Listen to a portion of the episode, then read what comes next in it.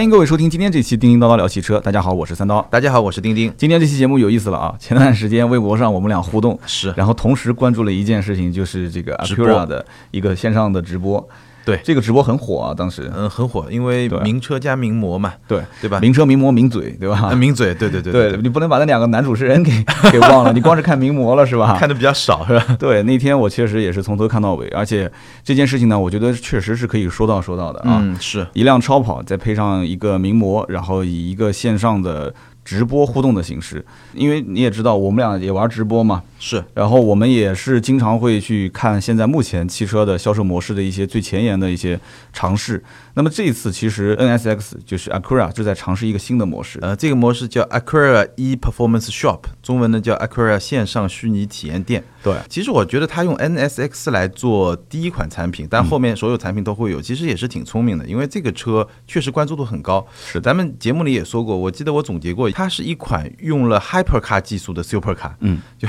我们再简单的回顾一下，什么叫 Hypercar？Hypercar 就是法拉利的 LaFerrari，嗯，对吧？保时捷的918和呃迈凯拉伦 P1，就是你最简单理解就是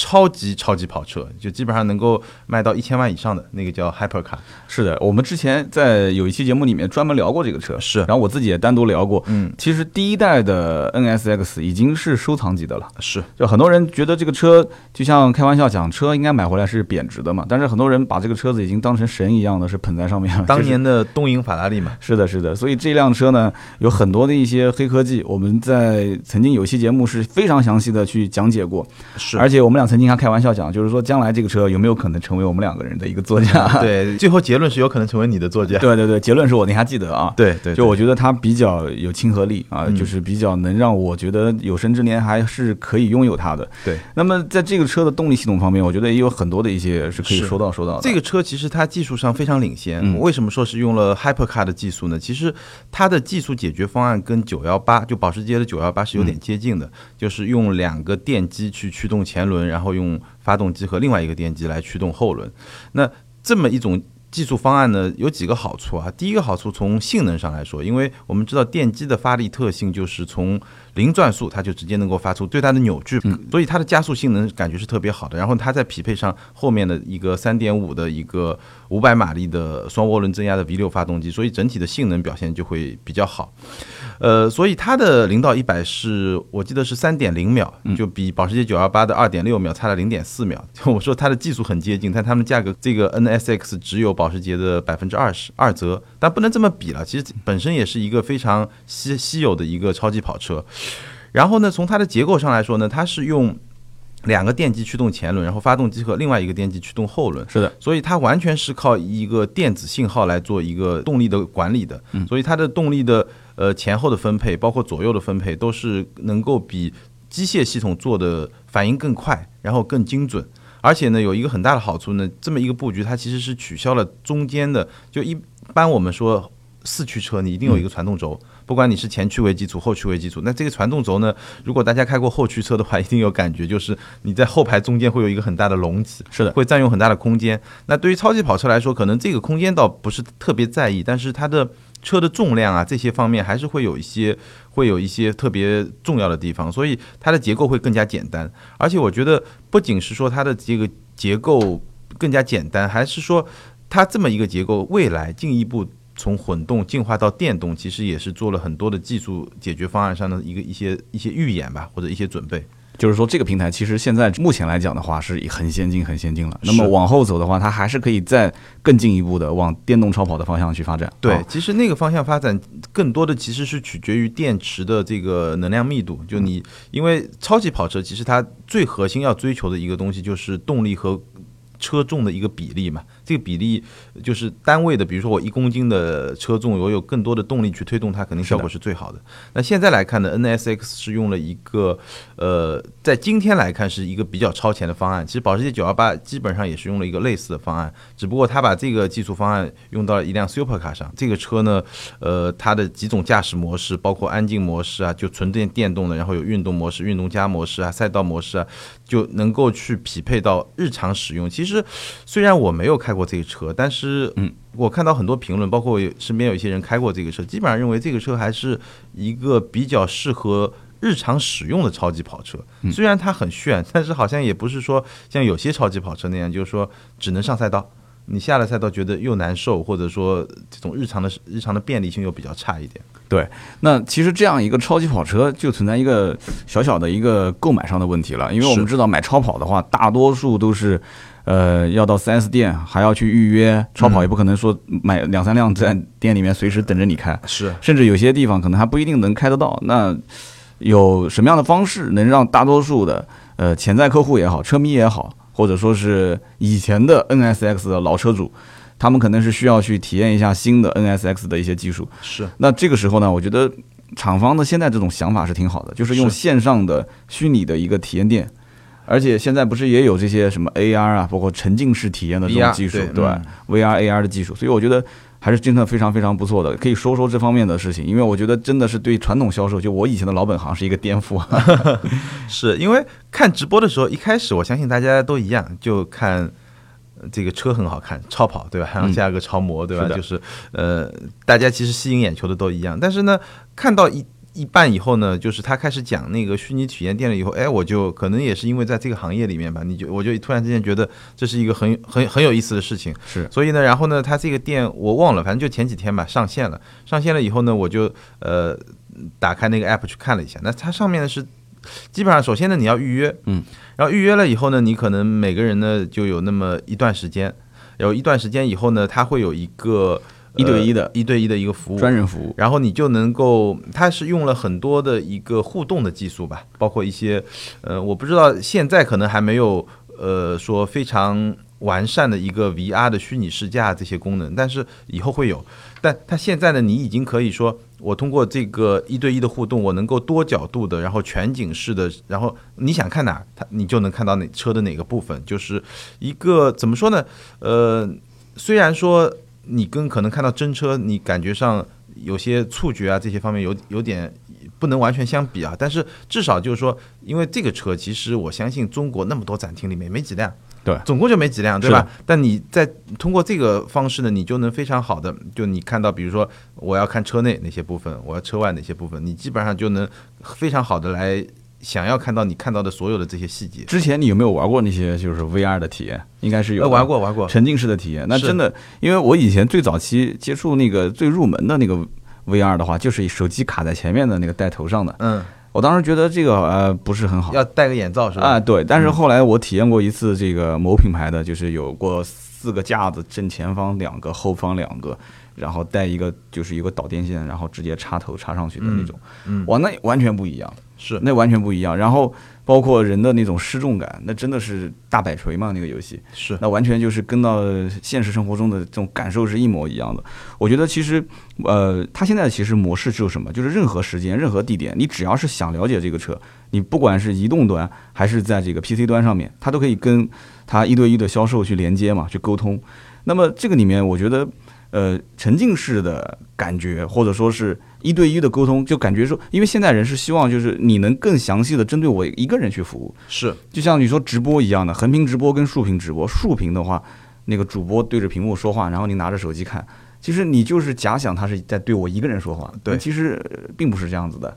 那销售就是这样 子的，销售就是你如果一对一的去针对我提出的一些就是个性化的问题去解决的话，那我可能实时就能得到答案嘛。对，现在大多数人其实为什么打电话去 4S 店，然后觉得很麻烦，打电话去，然后又要预约，然后总想在电话里面把很多事情问清楚，但是又没有画面感，然后销售也没有车能当着你的面去介绍，这是很麻烦的一件事情。所以大多数销售在电话里面都会说，哎，呃，某某先生，你还是来一趟吧，是对吧？你来了现场，我来跟你说进行讲解。其实这件事情，我倒觉得通过一些科技的手段，是解决了前端的一些啊、比较长的一个呃，现在人时间都很值钱嘛，对吧呃是？是啊是就是比较长时间的一个需要了解车的过程，在手机端或者是 PC 端就已经解决掉了。对，因为我们做音频节目，其实呃虽然聊了很很久很久，但是嗯其实我呃音频节目确实它会有一些局限吧，嗯，就你的画面感肯定没那么强，那是对，所以就是说，我相信我们的听友可能除了听我们的节目以后，他也会上网去看，对吧？然后然后去做各种各样的体验。那其实跟你刚才说的传统的那种销售模式是一样的。我接一个电话，你我说这个车你要告诉我这个配置是什么，或者说我想看看这个细节是怎么样，其实你都是做不到的。是的以前来说你必须是到现场去做，但是现在有了这么一个店以后呢，其实会把这个过程拉短。嗯就你其实就是说，OK，我可以先到这个店上去看一看。那如果说我进一步有兴趣，我可以去实体店再去看。对当然我们现在得到的信息呢，就是说这个 NSX 这是一个打前阵的，嗯，就因为是一个最吸引眼球，而且现在确实可能在所有的线下的 4S 店比较稀缺的一个车的资源，所是以的打头阵先来做一个虚拟的体验。那未来呢，讴歌的全系产品也都会上线。那到那个时候，我觉得才是真正说我们会看到传统的销售模式。我我觉得不能说颠覆吧，只嗯能说有一个很好的补充，然后呢发生了一些变化。啊，你我就想问啊，就是你现在觉得 4S 店服务的痛点是什么？呃，我觉得 4S 店服务的痛点，我其实觉得呃有两个，一个是大家看得见的，一嗯个是大家不太看得见的。一个呢，看得见的部分呢，就是它的服务半径相对有限。就怎么说呢？就是一般来说，你要去看，你肯定不会去一个特别远的 4S 店，对的因为比较麻烦，对是吧的？呃，那第二个呢，就是大家不太看得见的呢，就是说，呃，4S 店运营成本是比较高的，对因为我这个你你最了解了，我对太吧了解了，运营成本是比较高，那运营成本比较高呢，羊毛出在羊身上嘛，嗯就你最后的这个部分的成本一定是会通过各种方式转嫁到消费者身上，这个是没有办法的。有道理。但我也觉得这个就是一个现实，也没有说呃 4S 店怎么怎么不好，这个都一样，因为这个这个就是一种商业模式嘛，对吧对，？其实包括这个互联网的大佬，对吧？呃，这个马爸爸也曾经说过嘛，是就是说，其实最终的实际体验还是在线下。对但是呢，线上的这种补充是必不可少的。是，就是老百姓在很多情况下，他做决断其实有个先入为主的概念。其实往往到线下之前，很多人是在网上已经做过功课的了。对。那如果说网上仅仅是看文字、看图片，然后看一些呃小视频，都是单向信息嘛，它是没有互动的嘛。嗯。那很有可能他最终是做出了一些不太准确的判断。是所以其实这一个叫线上的这个虚拟体验店，我个人觉得啊，就是这个叫 Acura ePerformance Shop，它最吸引我的地方是什么呢？就是说虚拟的整个的一个环境，可以让我至少通过我的硬件设备，如果我的硬件设备能达到到一定的标准的话，嗯，那我可以更真实的，就像到 4S 店去看车一样。是那还有一个一对一的真人服务，这也是我吸引我的地方，因为我看完之后，我肯定有很多疑问嘛，对吧？我会问说，哎，我要选装的这个配置、那个配置，大概你看符不符合我的要求？呃，有些颜色你有没有能不能给我解释一下，这个颜色大概是什么样子？呃，无非就是什么，就是一个嗅觉，就可能你你对闻闻不到车子那里面的一些就气味，闻不到，然后摸不到，对你摸不到，还有触嗯觉，但是你视觉感官上来讲的话，我觉得现在先是从网络这个条件来讲，呃，是没有任何问题了。是然后因为我们也在我手机上经常看过这个 VR 的一些全景影像嘛，对，那么将来可能你再通过一些嘖硬件的提升，很有可能你连这种就是空间感都能感受得到，对对吧？眼镜一戴啊什么的因都为能感受到，呃，我的感觉是，就是说，就他把线上能做到这部分呢，就做到了一个极致。以前我们可能在网上找一张照片，但是这张照片它可能只只只取选取了一定的角度。是的，那我如果看一下它下面是什么，或者它左面是什么，这个时候我就我就看不到，对吧？那它这个体验就很好互动，就是 OK，你看到这个画面，你想看前面的、上面的、下面的、左面的都可以。那也就是说，从用户的这一端来说呢，就尽可能的把你的这个体验都做到了一个比较充分的程度，然后。等于是你的筛选就更加简单了嘛？是就的你对这个车到底有多感兴趣，或者说我到底要不要到线下线下去看一看？第一部分还有一个呢，就是我省时间嘛。嗯也许这个 4S 店离你比较远，你就省了时间。那第二，我觉得呃，对 4S 店来说呢，其实这个可能大家看不到，但其实挺重要的。就是说，对 4S 店来说，如果它的运营成本降低了，那就代表着未来的 4S 店它可以做得更轻。对，尤其是像 Acura 这种。呃，还比还算比较新的这种品牌吧，因为你现在其实呃我们也知道，就是你现在再去开一个 4S 店，其实是是比较重的。对，而啊这个这个模式呢，通过虚拟的这部分呢，能够让每一个 4S 店它能够覆有效覆盖的或者说服务的范围扩大，这个其实从一个商业模式上来说，也是一个能够提高每一家 4S 店效率的一种很有效的一种方式。对，因为 Acura 这种线上的虚拟体验店啊，它给我感觉就是，至少是在我要想购买这个车的这一刹那，我可以不管是在任何时间空间下面，我先能把这个车的整个的一个实体看一圈。是然后我现在脑海里面有很多疑问，但是我又没有那么多时间说我要开个车或者是打个车去到 4S 店而。且这个疑问可能是不是你一个人，可能对你太太也有这个疑问，对吧？ 就大家现在一块儿看一看，把这个问题解决了，然后你再去现场。对，因为很多人他其实选车的过程当中是比较感性的，是他要换车的这个需求点是理性，就是可能家里面车子小啦，或者是动力不够啦，或者是想追求一些个性化的一些选择。但是真正要刷卡的时候，肯定是感性的。嗯，所以这个时候，我觉得很多判断是需要通过在网络上，我要对这个品牌，然后对这个车型具体的一些细节做了解。那这个了解其实完全没必要说跑到 4S 店再去，呃，销售员很。销售员其实都是，我是干销售出身的，我我要看到一个客户进来了，我肯定是目的性比较强，嗯，特别是 NSX 的 客户，那我目的性更强，我是对吧？我会有很多的一些东西是希望能把你留下来，然后去，呃，比较有针对性的去进行一些销售话术的一些讲解。是但是呢，网络上一对一的这种线上的体验，我觉得它更多的应该是让你对产品有更深的了解。对，你那你你会不可比较能说自在一点，对吧？很自在，不可能说是我预约完了，你就一定在网上那种给我压迫式的需要我去买，不可能是的，，我觉得。是是这个心理感受会好一点。对，但是线下的实际的销售，或者说实际的做这个真车的一些驾驶体验，嗯那这是肯定有必要的嘛。对，呃就是说我们并不认为说这个线上虚拟体验店能够取代线下，这个是不可能的，相辅就相成。对，线下一定是有的，因为就像三刀刚才说的，就是说我现在都看得到，我能听得到，但是有一对些是没有的，比如说我肯定闻不到那个味道，我肯定也没法摸那个呃材质的那种感觉是怎么样的，所以。总的来说，就是线下肯定是不可缺少的，尤其汽车这个产品吧，它还是有非常重要的一个体验的部分，包括 NS X 这种车，或包括别的，无论是 Acura 还是其他品牌的车，有些车，呃，我记得我们在节目里也一直说，就最后那个关头，当你真的要下决定的时候，你还是要自己去开一开，你你踩一下油门，踩一下刹车，打一下方向。虽然说你可能很短的时间内很难去非常深的体验它的这种操控的特性，但是的是，呃，这种质感还是需要线下去做。但是呢，呃，这两个结合，就是说你尽量把多的时间放到线上，把线上能够解决的部分解决掉以后，其实是对提升线下的效率还是挺有帮助的。对，它其实就是一个就是传统 4S 店的一个功能的补充和升级嘛，对吧是？我觉得这件事情是应该叫做 4S 店的数字化营销的一个发展趋势。是现在很多 4S 店都是有这个叫 DCC 网络营销部门，是，但是其实我是最早也是参与到这个部门的建立的。其实我觉得更多的是像一个文字编辑，然后把店里面的一些优惠信息，有一些什么我促销的情况，在网络上编一些图文。其实我觉得将来这个线上的虚拟体验啊，它更多的应该是什么？就是说。是打通线上跟线下的这个环节，是是不是？就是你线上一对一的服务完之后，紧跟着这是一条销售线索，是这个销售线索最终是应该落地落到线下，然后是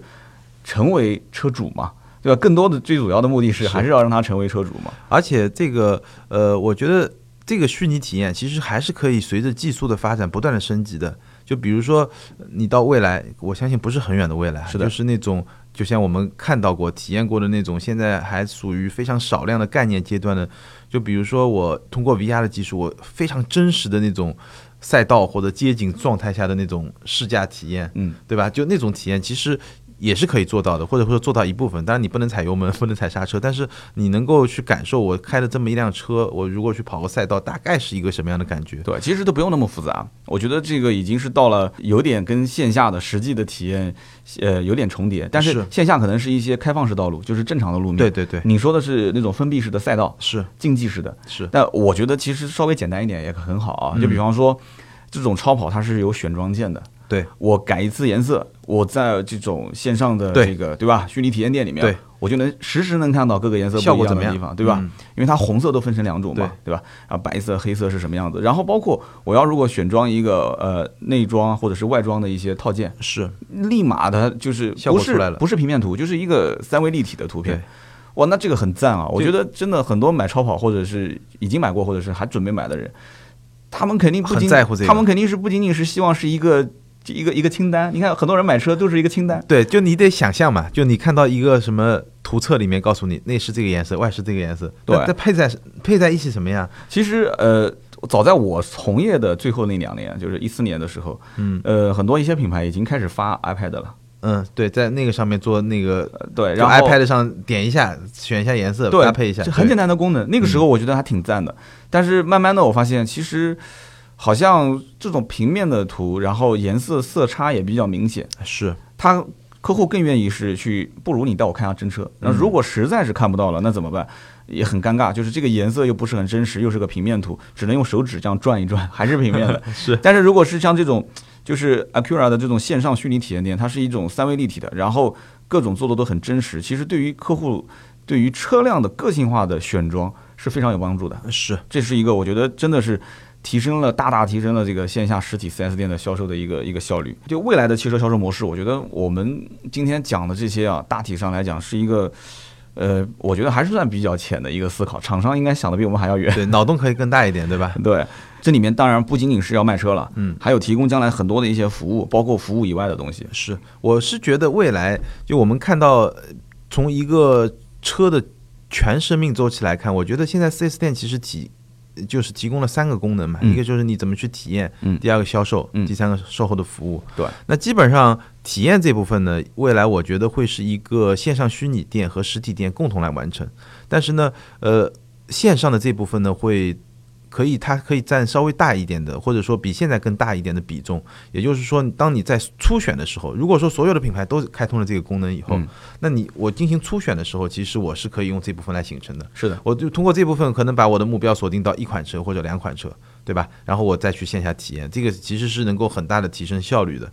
但另外一部分，我们说这个汽车这个产品线下一定是不可能被取代的，那肯定的在体验的那部分。是的，然后销售这部分呢，我其实觉得，嗯，会通过某种形式的电商实现，当然可能不是像我们呃京东这种形式的电商，未必是这样。就线上看中了，直接下单付全款，车子拖过 来。对，就这个好像对中国人的对购买对，习惯来这讲，个这个很难，差的还是挺大。这个很难。但是线上是不是能够形成一个，比如说我下单，对吧？或者说一个就简单的一种形式，呃我觉得还是有可能。当你把体验做得足够好的时候，尤其是对于某些呃地区，你如果是在上海、南京这种地方，可能你觉得 4S 店布点比较全的地方，你可能觉得没有太大的这种必要。但可能到某些地方，这种方式还是可以作为一个补充就的。有一些三四线或者是更小的城市，对，就像这次我去漠河，是啊漠河那兄弟买了一个品牌的车，他说去最近的 4S 店一个单程一千 公里。我说那你基本上就是开过去，然后回来就要保养了嘛，是就差不多要保养了。，对，这就是一个就它是电商是会有一种一定形式出现的，甚至也有可能不排除以后会出现一些综合的经营经销商。对就我不是说像现在四 S 店的模式，但无论如何，销售这部分呢，呃，电商然后实体店也是一个互补。对然后最后的服务呢，我觉得，嗯、4 S 店，然后呢，现在其实发展的越来越多的第三方的维修店，对应该也会去来分分担，就瓜分这个市场吧。是的，就是特别是高端品牌，是就 BBA 在网上的这些品牌。对其实我个人是这样想的，我们刚刚提到的就是有没有可能，呃，在网上直接付定金、付全款，车子开回来。现在觉得不可思议，以后可以。以后绝对可以。前段时间我给你讲个真实案例啊，我从上海拖了一辆车回来，我觉得也很夸张，从上海拖一辆车。呃，费用是多少？我还不是很清楚。后来算了一下，大概一公里六七块钱的样子，拖回来大概花了两千来块钱。嗯，两千来块钱的成本，但是实际，呃，上海当地的售价和南京差价还是挺大的。嗯，那前提得是两边的区域是可以，就是可以互通的，是就是两边是可以从上海卖给南京是，呃，合理合规的情况下，对。那全国的销售渠道如果都可以打通的话，就是是区域都可以打通的话，在这个前提条件下，线上如果一辆车的单价也不太是占这个消费者的整体收入太多，嗯，对，对吧？就因为你现在看整个车价是越来越便宜了，嗯，呃，很有可能现在已经是四五万、五六万，很多车都是价格是偏低的了。那么将来如果一个人可能收入水平逐渐达到一个点，然后车子价格降到一个点，两边就跟我们现在可能买辆摩托车或者是怎样，就对差不多持平的时候，你觉得买个电动车、买个摩托车，你在网上下个单，是很正常的事情嘛？对，而且就我们刚才说的这个趋势，就体验、销售和服务分离嘛， 对就是当你对车越来越了解，嗯就你可能第一次买车的时候，因为你对车很不了解嘛，所以你需要去现场体验，是的，你要办手续，然后你服务你也更信任 4S 店。但当你买第二辆车、第三辆车，你对车了解越来越多的时候，当你除了 4S 店之外的体验渠道越来越多的时候，是的，哦或者甚至我到 4S 店体验过了，体验完了我还是可以还是在要回来。啊回来网上去下个订单，是这个的这个很正常，因为以后如果说整个电商大数据越来越好，你可能会觉得我在网上下这么一个单买这么一辆车，对我别的方面有很多的好处。是比的如，说我贷款可以，就我从马爸爸那儿贷款可以轻松很多，是的对吧是的？就这个都是有可能的。所以当这些部分分离的时以后，其实在网上买车是有可能的。会可能可能，尤其是一些新创的品牌吧，对做直销的，我们之前聊过的某些品牌，对吧嗯，都是有可能的。这部分呢，也会倒推你在体验这部分，其实无论是线上和线下，都需要去更进一步的发展。对，因为现在很多人看来，在网络上买车还是很少有可以触动他的点。对，其实没有触动他的点，我个人认为就是应该不是价格方面，因为大家知道在线上是有很多的一些这个优惠促销的手段对嗯还是非常不错的，而且很透明嘛。对，更多的我觉得就是一种体验的这种没有升级换代。没错这，种升级换代主要就是在我的视觉上，在我的听觉上，在我的各种触觉上、嗅觉上，我觉得其实嗅觉是什么什么触觉这些，将来也能实现，也不嗯难。我曾经也参加呃参加过一些那种就是什么五 D 的一些一些那种体验。嗯，现场如果说有一个喷个水是吧对，喷个水，然后有一个什么有小蜜蜂飞过来之后，嗯，然后震动啊，各种都有。是所以我觉得这将来都能实现。如果都能实现的情况下，那这是我这我真的我觉得就很多销售要失业了。是，就是呃，我们之前聊过嘛，就是现在其实人工智能也好，包括这嗯种线上的这种技术手段的对实体的人员的这种替代也好，确实是一个没有办法去评论它是好还是反正好不可的逆转，不可逆转，这不可逆一定转是未来的趋势嘛。对，只不过销售得自己想一想，就是怎么在这个过程当中，哦、从以前的职能化的一些这个这个转变啊，去顺应它，对拥抱它嘛，拥抱未来，然后再。有人去，比方说像我，我可能是个客户，我线上已经是在这个 Acura 的 ePerformance Shop 里面已经是完全的体验好了以后，那么到了现场，我可能很多东西是不需要你跟我讲解的，是那这个时候我服务你的一个关键点，就可能不是说去需要去说一些所见即所得的东西，对就这些东西在网上已经看得非常清晰了，是，对不对？所以我可能是需要给你讲一些感受，嗯，这种感受就是我需要你坐在车子里面，然后我发动引擎。啊，或者说我把灯点亮，然后我带你去一脚油门，然后一个急刹，一个弯道，或者甚至漂移，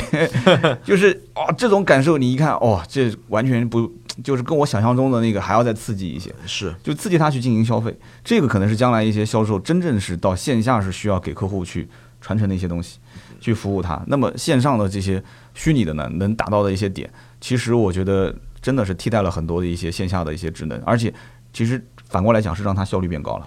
对，所以这个部分呢，我其实觉得从做媒体的角度来说，其实挺害怕的。为什么呢？你你想一下，就是其实我们今天去看啊，比如说 IT，曾经十年之前、IT 媒体是很火的，嗯我们知道有什么 PC Home，对吧？对， 有很很火的很。早。但是后来，现在的其实 IT 的媒体是比走在一个整体衰落的一个呃通道里面。是的为什么会衰落呢？因为电商太发达了，是的，是的，而且你买手机也好，你买一个什么吸尘器啊，你买对一个就这，呃或者说我们录音的一些设备啊，对你很肯定是在网上实现。是那的，你你信息怎么去获取呢？你肯定是通过电商来获取。对，你基本上不不会再去看这些媒体，除非少数发烧友，嗯经常他会去看。那其实我们也一样，就汽车，呃我们做车的媒体，对吧？嗯就车，因为这个产品你要去了解它，还是有一个门槛比较高。对然后呢，你很难说我直接通过电商，因为我我我的消费决策时间特别长，是的，就我很难通过电商我直接去了解它，然后直接实现购买。嗯但这个东西出现，我觉得。